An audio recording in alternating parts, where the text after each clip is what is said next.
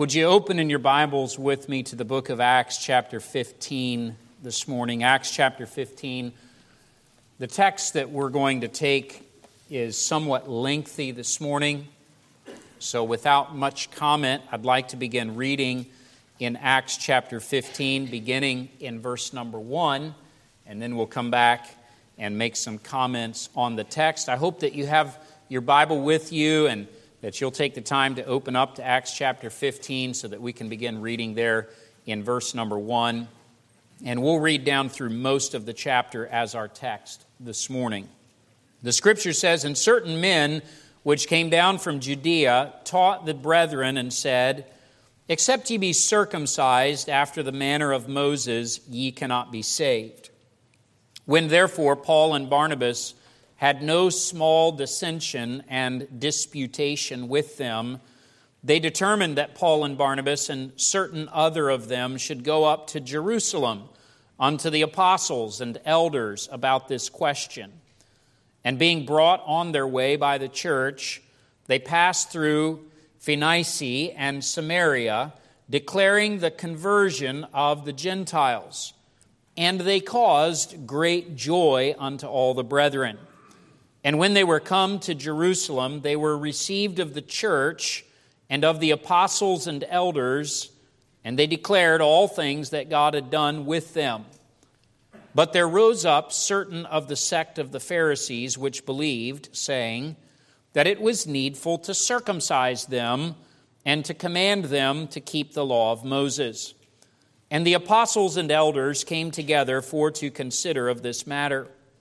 And when there had been much disputing, Peter rose up and said unto them, Men and brethren, ye know how that a good while ago God made choice among us that the Gentiles by my mouth should hear the word of the gospel and believe. And God, which knoweth the hearts, beareth them, bear them witness, giving them the Holy Ghost, even as he did unto us, and put no difference between us and them, purifying their hearts by faith. Now, therefore, why tempt ye God to put a yoke upon the neck of the disciples, which neither our fathers nor we were able to bear? But we believe that through the grace of the Lord Jesus Christ we shall be saved, even as they. Then all the multitude kept silence and gave audience to Barnabas and Paul, declaring what miracles and wonders God had wrought among the Gentiles by them. And after they had held their peace, James answered, saying, Men and brethren, hearken unto me. Simeon hath declared how God at the first did visit the Gentiles to take out of them a people for his name. And to this agree the words of the prophets as it is written After this I will return and will build again the tabernacle of David, which is fallen down, and I will build again the ruins thereof, and I will set it up that the residue of men might seek after the Lord, and all the Gentiles upon whom my name is called, saith the Lord, who doeth all these things. Known unto God are all his works from the beginning of the world. Wherefore, my sentence is that we trouble not them which from among the Gentiles are turned to God, but that we write unto them that they abstain from pollutions of idols, and from fornication and from things strangled, and from blood. For Moses of old time hath in every city them that preach him, being read in the synagogues every Sabbath day. Then pleased it the apostles and elders with the whole church to send chosen men of their own company to Antioch with Paul and Barnabas, namely Judas, surnamed Barsabas, and Silas, chief men among the brethren. And they wrote letters by them after this manner The apostles and elders and brethren send greetings unto the brethren which are of the Gentiles in Antioch and Syria and Cilicia.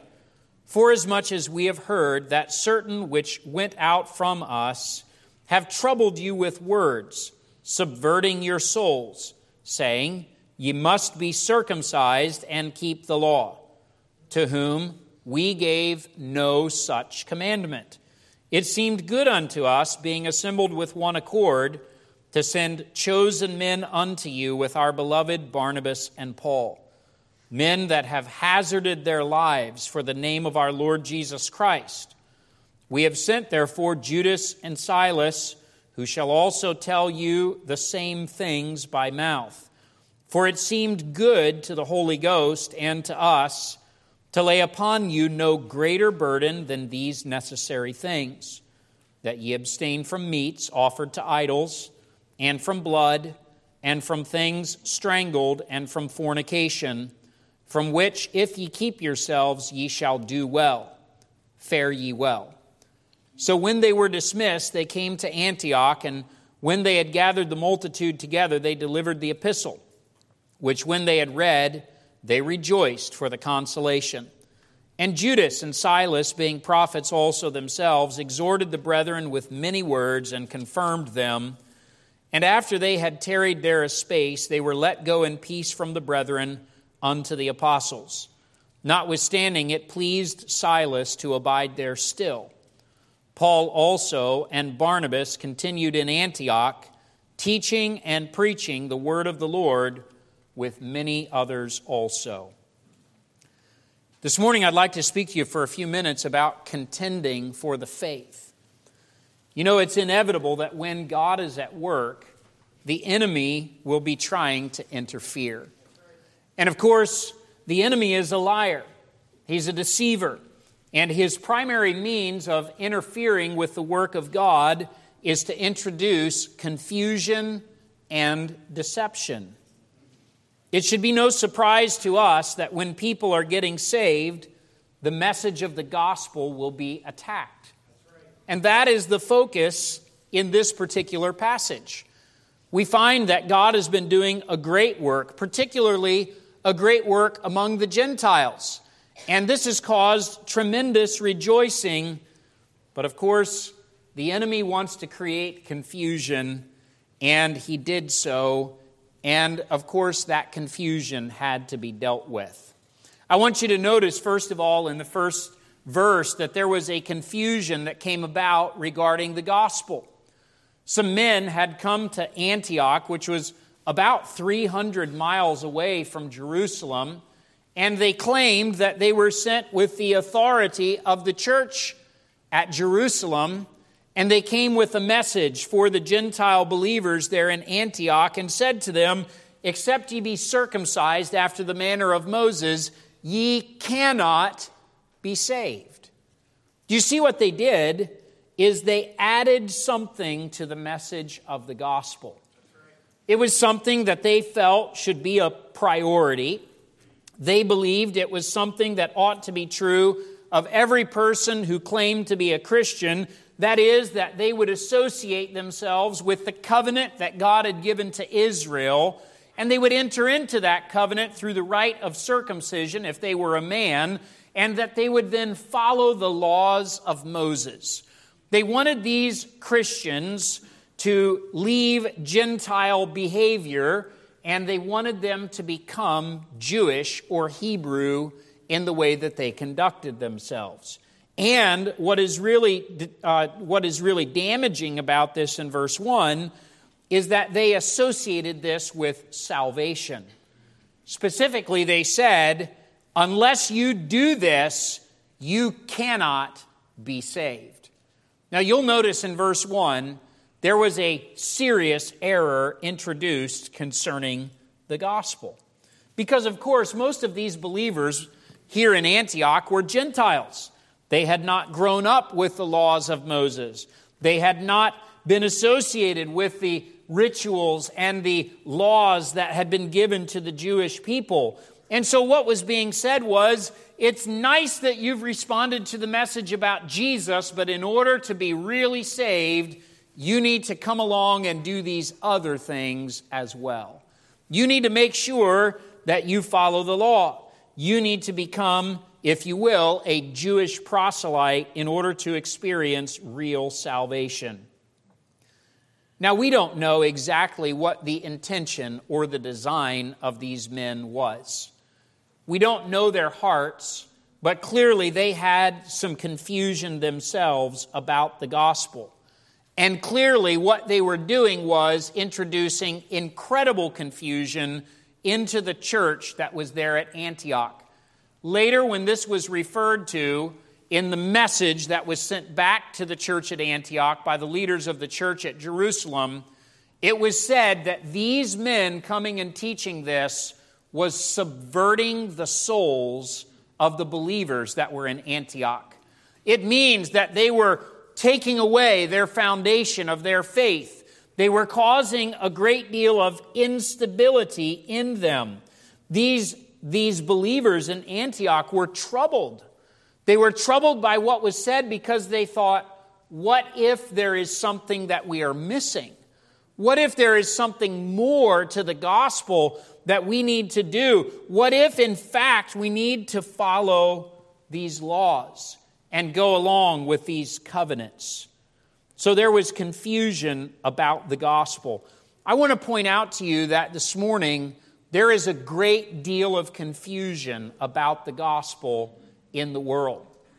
That confusion is not just in the minds of the general population, but that confusion often exists in places that claim to be Christian churches, that claim to be places where the Bible is preached, and yet people are terribly confused about what the gospel is. One of the ways that you can find something out about the nature of a church is simply by asking people who are ordinary members of that church, What is the gospel? How did you get saved? How have you seen the power of God in your life?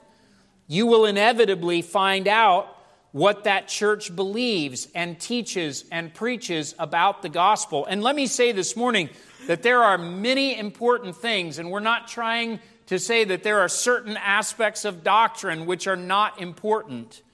But when it comes to doctrine, the gospel is the most important. Amen. And if the gospel is not right, it is unlikely that that religious organization or that religious teacher is going to be right about anything else.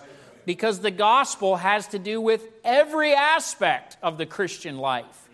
So these men were coming and they were introducing confusion. It's a terrible thing when people get confused about the gospel, especially if they are young believers or if they've recently come to faith in Christ and they get skewed in their perspective of what the good news is and how to have a relationship with God.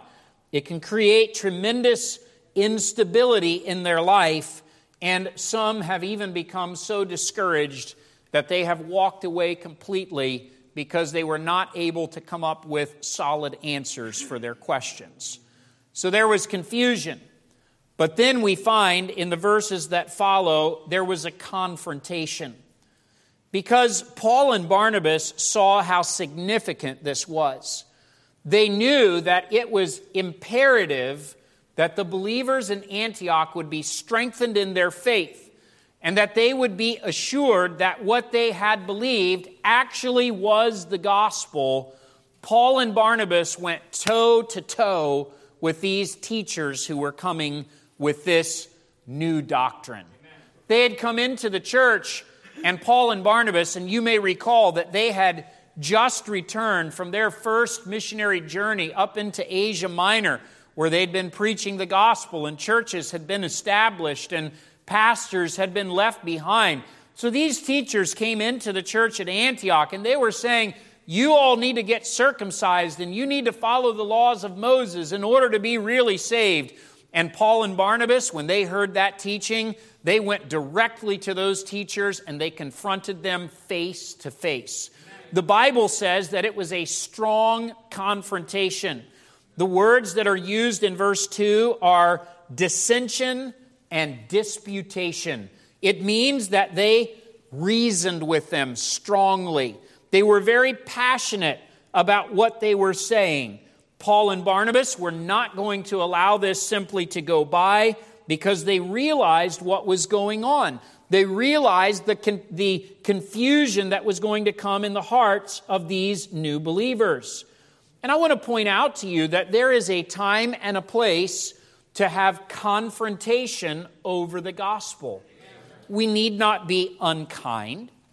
We need not be rude, but there is a place to speak strongly and firmly about the truth of the gospel, particularly when there are souls in the balance that could be influenced. It is our place to confront and to point out what the truth is, because in fact, eternal souls are at stake. It is fitting for us to be clear in our communication of the gospel of Jesus Christ and Paul and Barnabas were determined that they were going to confront this. Now, this confrontation was so strong that eventually it was decided that Paul and Barnabas need to go back to Jerusalem and need to get to the bottom of this. Remember, these men had come claiming that they were sent by the church at Jerusalem.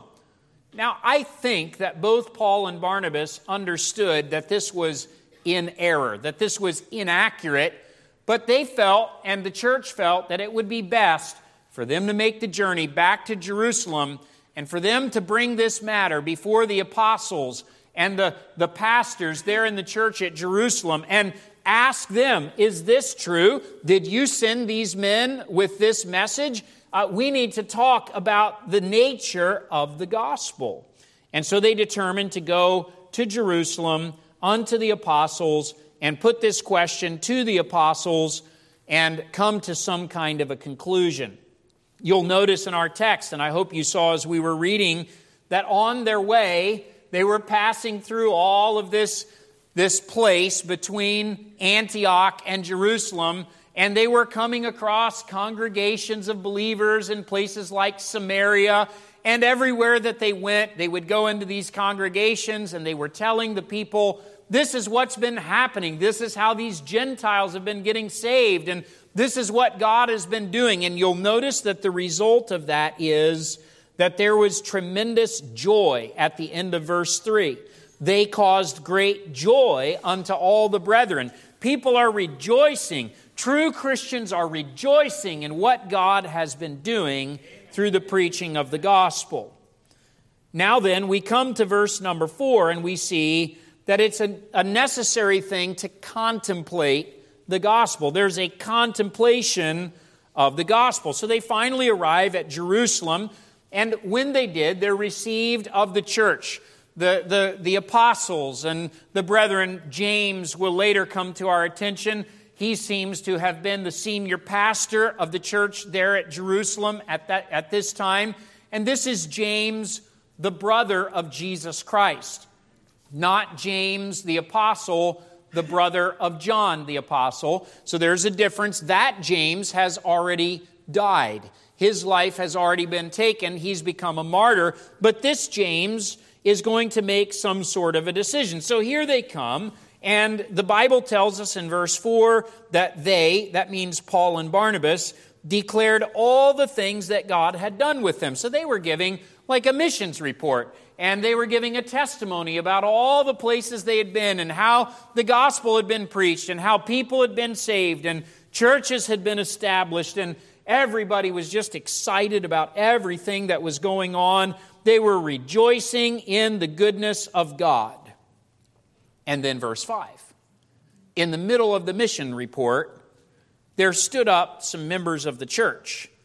They're described in verse 5 as being certain of the sect of the Pharisees which believed. And we know that there were a good number of believers in the church at Jerusalem who came from this sort of a background.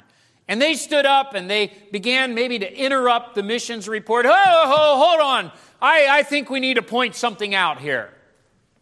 Did these Gentiles become circumcised? Are they now following the laws of Moses? And of course, Paul and Barnabas answered in the negative no, that is not something that was required of them. Well, we think that it would be fitting for them to follow these steps. If in fact they're going to be true believers, then they need to be circumcised and follow the laws of Moses. So the gauntlet was thrown down. And now there comes a need to really contemplate and think through the nature of the gospel. This is what's indicated in verse number six. And the apostles and elders came together for to consider of this matter. So let's have a meeting. Let's consider this from the scriptures. Let's make sure that we understand that we're not making a hasty decision. Let's make sure we're not missing something. Now, clearly, there was an undercurrent in the church at Jerusalem of those who felt it was necessary for the Gentiles to follow the laws of Moses in order to be real Christians. And I'll point out to you that they were bringing their cultural understanding into the discussion of what it means to be a follower of Christ. And whenever we do that, it is going to cause difficulties. It is going to cause confusion in people's minds. To, to put it in a way that we would understand, it would be very foolish for us to go to the mission field where people are getting saved in other countries and demand that they become Americans in order to be Christians. To say to them, now you have to do things the way that we do them, and you have to follow our cultural understanding of things, and you have to order your life in the way that we would order our life. That would be very foolish, and it would be adding something on to the gospel which is not necessary for the gospel. So they came together to consider this matter. And I just want to point out to you that the gospel is important enough that we ought to consider it carefully and give deep thought to how we understand and communicate the most important message that we have. It, it is not a good idea for us to just willy nilly go out there and say the things that come to our mind and say, well, as long as I'm saying the name of Jesus, it'll be okay. There is much confusion that is taught and preached today in the name of Jesus. So we must be very careful about how we are preaching and presenting the gospel. We must make sure that we are not causing confusion in people's minds. The gospel is important enough that we ought to invest some time and energy to make sure, as the servants of Christ, that we understand and that we are properly communicating the gospel. So they came together. And verse 7 tells us that this was not a mild or tame meeting. Because at the beginning of verse 7 it says, And when there had been much disputing, that means lots of people were standing up and sharing their opinion and perspective and saying, Well, I think this and I think that.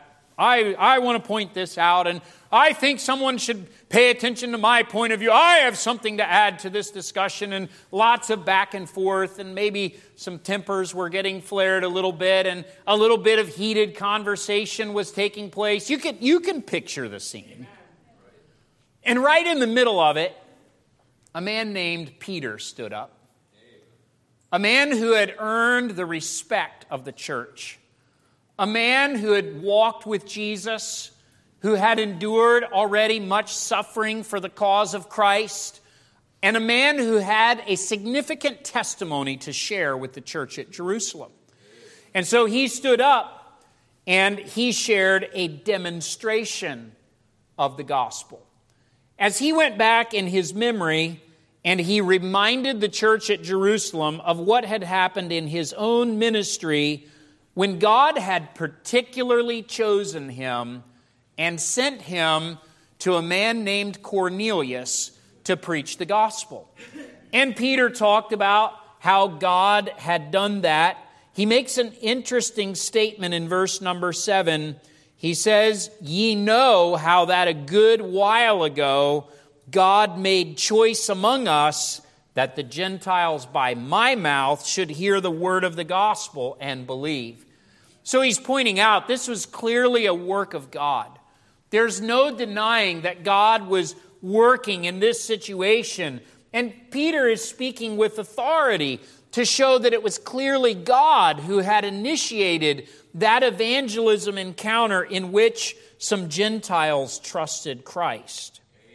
Then he goes on to say, verse 8 God which knoweth the hearts, bear them witness, giving them the Holy Ghost, even as he did unto us. He says, Look, I told you about what happened and how when they believed the gospel, when they believed on Jesus, they received the Holy Spirit just like we did. And he points out, isn't it significant that God is the one who gave them the Holy Ghost and God knows their hearts? Now, Peter is driving at something here. He goes on in verse 9 and he says, God put no difference between us and them purifying their hearts by faith. These were Gentiles. And yet God said, These are no different than you are. You're no better than they are. They're no worse than you are. They believed the same message that we did, and God purified their hearts by faith. God accepted them. Now, the implication of all of this is without them becoming Jewish proselytes, without them being circumcised, without them following through somehow with the law of Moses. Then he asks a question in verse 10 Now therefore, why tempt ye God to put a yoke upon the neck of the disciples, which neither our fathers nor we were able to bear? What does he mean by that? Well, the yoke that he's speaking about is the yoke of attempting to earn God's favor by reaching some sort of a status of good works or achievement. It's the idea that somehow, if you do enough of the laws well enough, that you could be good enough that God would finally accept you. And Peter said that was a yoke that was on us and on our fathers. Why would you put that yoke on these Gentiles? Why would you expect them to rise to that place when we could not rise to that place? You know, this is a fundamental truth of the scriptures is that none of us are worthy of salvation. None of us are good enough to earn God's salvation that he offers. And telling people, now you have to do these five things in order to be truly saved, is nothing more than putting a yoke on them. But men, particularly religious men, are relentless at putting these kinds of yokes on people's necks. It's a way that they can control people, honestly, that they can make people do things a certain way. And if you can attach salvation to it, if you can say, well, if you don't do this, then you can't really be saved, that carries a lot of weight, doesn't it? For instance, if you could convince people that in order for them to be truly saved, they have to come to church every week and give an offering, that could be very beneficial to the church that you're in charge of, couldn't it? You could really convince people that in order to be saved, they've got to do these things. And you know, there's an awful lot of people. This is Sunday morning. There's an awful lot of people out in society who are going to a church and giving an offering because in their mind they think, I'm buying my salvation. I'm earning my salvation. Now, that's a terrible yoke. How much money do you have to give? How many times do you have to attend? This strikes against the very nature of grace which is the next thing that Peter goes to in verse 10 or verse 11. He says, But we believe that through the grace of the Lord Jesus Christ, we shall be saved even as they. The nature of the gospel is grace. The means of salvation has always been by the grace of God. God has never been confused about whether it's grace or works. It's only men who get confused about this and step away from grace and seek after works. When someone says, here's something that you have to do in order to be saved, then you know that they are confusing the gospel. Now, sometimes they're well meaning. Sometimes they're just trying to help someone understand the kinds of things that would be, would be uh, expected in a person's life if they really got saved. And they're saying, you know, this and this and this. But then sometimes people think, oh, that's how you get saved. You do this and this and this. instead of realizing that salvation really is by grace and it is only through Jesus Christ. Amen. It is only by faith in the finished work of Jesus Christ that a person can be truly saved. Amen. Now, to us, sometimes grace seems too risky. I've actually had people say to me before, I don't know if I could go along with that. That's too easy. What about, what about the people who don't mean it? What about the ones who are insincere? Well, naturally, the Bible deals with that, of course. And sincerity of heart is extremely important when you're responding to the gospel. I think you all know what I believe and preach, but sometimes we're, we're too afraid to leave the door open in this area of grace because we say, well, someone might abuse the grace of God. And we're reminded in the book of Romans Shall I continue in sin that grace may abound? What's the answer? God forbid. I, we shouldn't continue in sin that grace may abound. God forbid that such a thing would happen. God forbid that we would live in the same way as we lived before if we've experienced the grace of God. That, is, that doesn't go along with grace. But let us not either fall into the ditch of telling people that they have to do things in order to be saved. Amen. Many people have this misconception. Well, I have to stop this sin and this sin and this sin before I can be saved. Well, my friend, the reason you need to be saved is because you can't stop your sin. The, the reason you need the grace of God is because you've been unsuccessful up to this point at cleaning your life up. So many people think, well, I'll clean my life up and then I'll come to God and He'll accept me. No, you're still trying to merit God's favor. You come to Him as you are, expecting that He is going to change you, but recognizing that you cannot change yourself. Whether you're a Jew or a Gentile, if you are saved, you are saved by the grace of God. You are saved through the sacrifice of Jesus Christ, and there is nothing else that needs to be done in order for you to be fully saved. Now, is there fruit that accompanies salvation? Certainly. Is there an expectation of what God will do in your life from that point forward? Definitely. But understand that we should not add anything to salvation because if we do, we're monkeying with the message. We're toying with the truth that God has given, and that is not our area of responsibility. We're really treading on thin ice when we start to change the message. So these men, they, they heard everything that was said, and in verse 12, the multitude kept silence and gave audience to Barnabas and Paul as they gave testimony to all that God had done. And some time passed, some testimony was given, and finally in verse 13, which really from here through the end of the chapter is an explanation about how the gospel was affirmed. So by this point, James, who was the senior pastor, evidently, of the church there, he stood and everybody gave him audience. Everybody listened when James spoke. And he stood up and he said, I, I've been listening to all this, and I have something that I want to say, which is going to be the decision of the church. He acknowledged Peter's testimony. He acknowledged what Peter had seen, and of course, they had heard Peter's testimony before. This was not a new thing to them. But he stood and he acknowledged that what had happened in Peter's ministry was the miraculous work of God among Gentiles.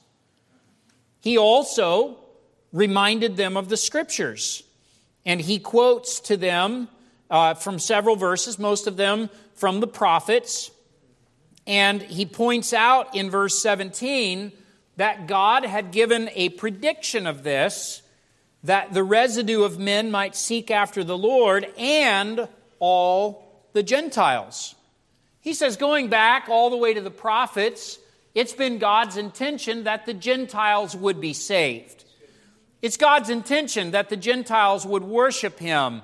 God has provided a way, and he told us about this. Our fathers told us about this. The prophets told us this time was coming. So he reminded them of the scriptures. I will point out to you that the scriptures make the gospel clear. Human reasoning can confuse the scriptures, but the, but the scriptures make the gospel clear. If we will compare scripture with scripture, if we'll pay attention to what God says, the message of the gospel is very plain. James also reminded them that God had been at work drawing men to himself, and that God does not need to explain the way that he works. Verse 18, I love this statement. Known unto God are all his works from the beginning of the world. Have you ever met someone and they shared their testimony and you thought, this person is a real true believer in Jesus Christ and they, they clearly understand the gospel. They've had a change in their life. They worship the Lord Jesus the same as I do. But then, as you heard about how the gospel got to them and how they got saved, you thought, I don't know about that. I don't know. That's, that's, I, I never heard of that before. That's a little different. I don't think I've ever heard a testimony like that in church before. All right, so what do we do with that? Well, this is what we do. If a person understands the gospel and they've put their faith in Jesus Christ, we rejoice that they've gotten saved. You will never figure out all the ways that God is able to work and what God can do. He can do things that will defy your ability to comprehend. He knows what He's doing, He's not confused at all just rejoice. If somebody got saved, just rejoice and say, Praise the Lord. We don't have to seek to mimic those methods or whatever it was that happened to them. We don't have to go out and seek some kind of a thing that's like that. But if they got really saved, well, praise the Lord. Listen, we can rejoice in that. We don't have to understand it. And that's what I think part of the problem here is that some of these men in the church at Jerusalem are having trouble understanding this. Why are these things true for Jews and not true for Gentiles? It's not fair. God doesn't have to explain himself. He doesn't have to tell you why he's done things a certain way. Clearly, he gave the law of Moses. Clearly, he put those expectations upon the children of Israel. Clearly, he had a purpose in all of that. Clearly, he did not give the same law to the Gentiles clearly. Now, God knows what he's doing. And so, James says, verse 19, Wherefore my sentence is that we trouble not them which from among the Gentiles are turned to God. Do you see what he's saying? Who can deny that these people got saved? They've turned from idolatry and they're worshiping the true God. They're followers of the same Jesus Christ that we're following, that they believe the same things that we believe. No, they're, not going through the same cultural procedures that we went through when we were raised as Jews, but they believe the same gospel.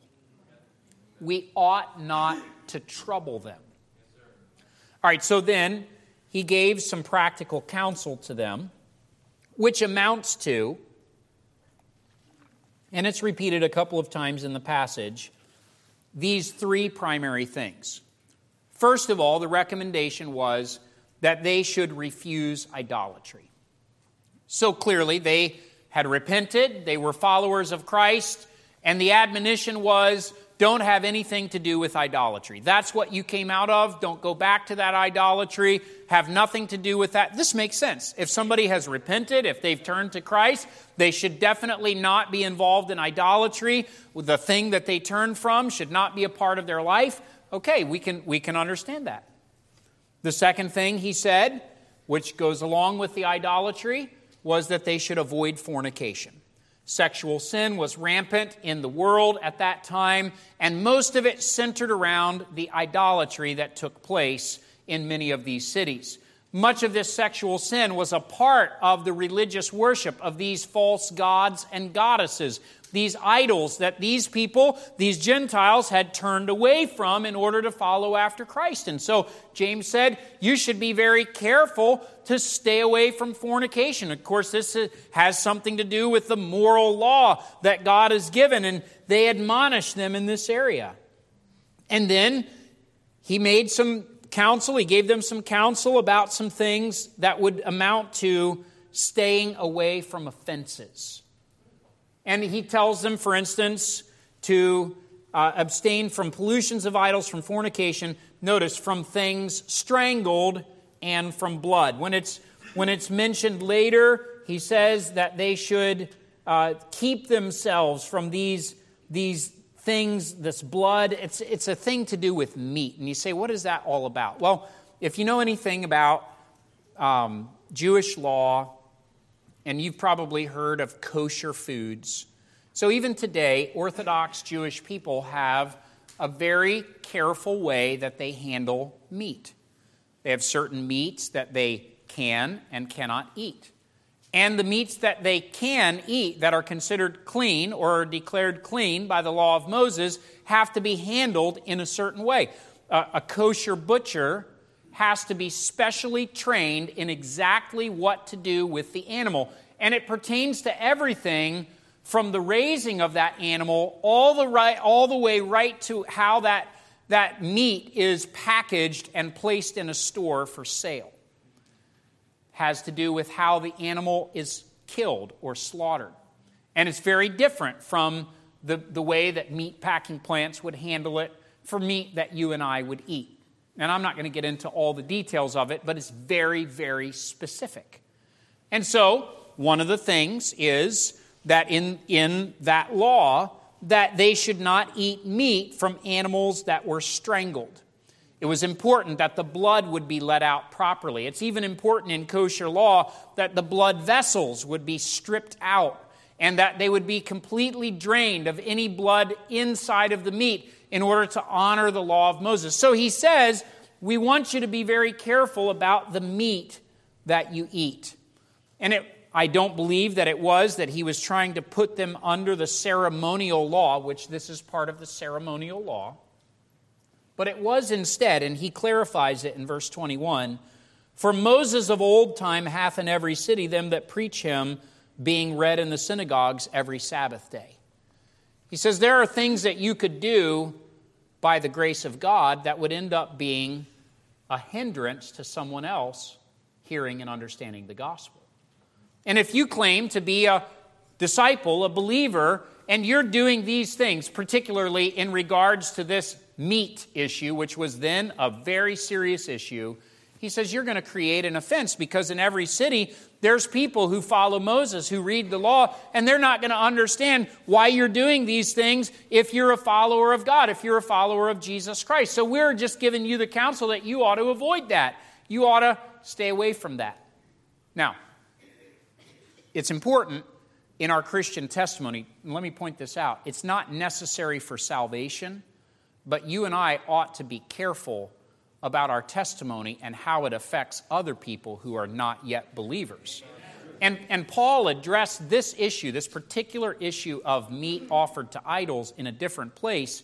And he said, if he knew that it would offend his brother, he wouldn't eat meat offered to an idol while the world stands. He would, he would absolutely not do anything like that, even though he also says in the same chapter there's nothing sinful about it. If, your if your conscience doesn't bother you when you eat that meat, there's nothing wrong with it. There's no reason you shouldn't, except that if you're going to offend someone, you ought to defer to your brother's conscience instead of insisting on your rights. All right, so he gave them this counsel, and then we find that he sent some men. So Paul and Barnabas are sent back, and two other men Judas and Silas are sent with them, and they're sent with this message from the church at Jerusalem to come back. And here's the primary purpose to affirm to affirm the message of the gospel. That which you have believed is the truth. those men who came with that other message saying they were from us were lying. They were not sent by us. We recognize that they troubled you and they subverted your souls, and they were incorrect in what they said.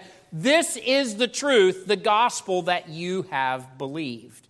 So, what they were doing was affirming the faith of these believers in Antioch. Judas and Silas were greatly used of God there in Antioch, and as they came, they ended up staying for a while, fellowshipping with the believers being involved in discipleship, and God greatly blessed the ministry there. And of course, Paul and Barnabas returned to Antioch, and we'll see them. We'll pick up the story with them in a little while. But what I want to point out to you this morning, and there's a lot that we could consider in this passage, and I want to make sure that we stay focused on the main thing. And the main thing is that clear communication concerning the gospel is imperative. It is imperative that we would communicate the gospel clearly. In order to communicate the gospel clearly, it is imperative that we understand the gospel ourselves clearly. Now, don't overcomplicate this. Actually, the overcomplication of it is what lends to unclear communication. The gospel is very simple. Simply put, we are sinners. We have broken God's law. We are guilty before God. We cannot save ourselves. There is nothing that we can do to make ourselves right with God in and of our own strength. Because of that, Jesus Christ, the Son of God, came into this world where he lived a perfect and sinless life.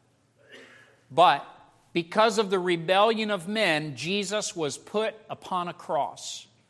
There on that cross, he suffered physically, but he also took upon himself the sins of the whole world. He experienced on the cross God the Father turning away from him as he endured the wrath of God the Father poured out upon the sins of man. There on that cross, Jesus Christ cried out, It is finished. And the work was done. There was nothing more that needed to be added for men to be saved. Jesus died on that cross. He was put in a tomb. He was buried by two of his faithful disciples. And he stayed there in that tomb for three days and three nights. But on Sunday morning, Jesus Christ got up out of that grave. He showed himself alive by many infallible proofs, and in fact, he is alive today, Amen. demonstrating that he has conquered the power of sin and death and hell. He has taken our place. And you say, okay, that's the good news that Jesus came to die in my place, to provide a sacrifice so that I could be saved. Exactly. And what remains? Is for you to receive what Jesus has done Amen. as your own way of salvation. The thing that stands between men and God today is their stubbornness in trying to make themselves right with God through their own efforts, instead of simply accepting by faith what Jesus has done and coming to Him in full assurance that God will save those who come to Him, just like He, he said that He would. So you're going to have to turn. That's repentance. You're going to have to turn from trying to save yourself. You're going to have to turn from all of your sinful living and all the things that you're enjoying. You can't take Jesus by faith while you're holding on to all of this. So you're going to have to turn your back on that at the same time, realizing I've tried to turn away from that so many times and have never had the power to overcome sin. But when you take Jesus by faith, when you accept Him, He'll give you a new heart. He'll give you the Holy Spirit. He'll give you the, the ability and the opportunity to overcome the power of the flesh, and you can experience real salvation. The gospel is simple. You can be saved today by putting your faith in Jesus Christ. Some people who are in this auditorium, no doubt, are overcomplicating the message, overcomplicating what it means to be saved. This morning, if you have understood the gospel, why have you not been saved? Why are you clinging to your good works? Why are you holding on to something that is less than salvation when it's been clearly laid out that the way of salvation is Jesus Christ and none else? Amen. This morning, I want to present to you with that challenge. If you have understood the gospel and you have never been born again, today is the day of salvation. Come to Jesus today. You say, well, what if he won't take me? He'll take you. Uh, well, what if he doesn't change me? He'll change you. Well, what if it's not an offer for me? It's an offer for you. Come to him without delay. Amen. Now, many of you are saying amen because you've experienced that in your life. And if you've experienced it, are you communicating the gospel? Are you clear in your communication of the gospel? Are you keeping the focus on Jesus and not on man's efforts? Are you clearly communicating the gospel? Because that is imperative for every child of God. Now then, we are ambassadors for Christ. We have come to share a message with the world that there is only one way of salvation we must be crystal clear in our communication of that. And we must help people come to a place of clarity about the fact that Jesus is the only way of salvation. Amen. This morning, Good. salvation is not in this church, salvation is not in that baptistry, salvation is not in this preacher. Salvation is not in you giving an offering, it's not in you being a better person. Salvation is in Jesus alone. Amen. Won't you come to Jesus today?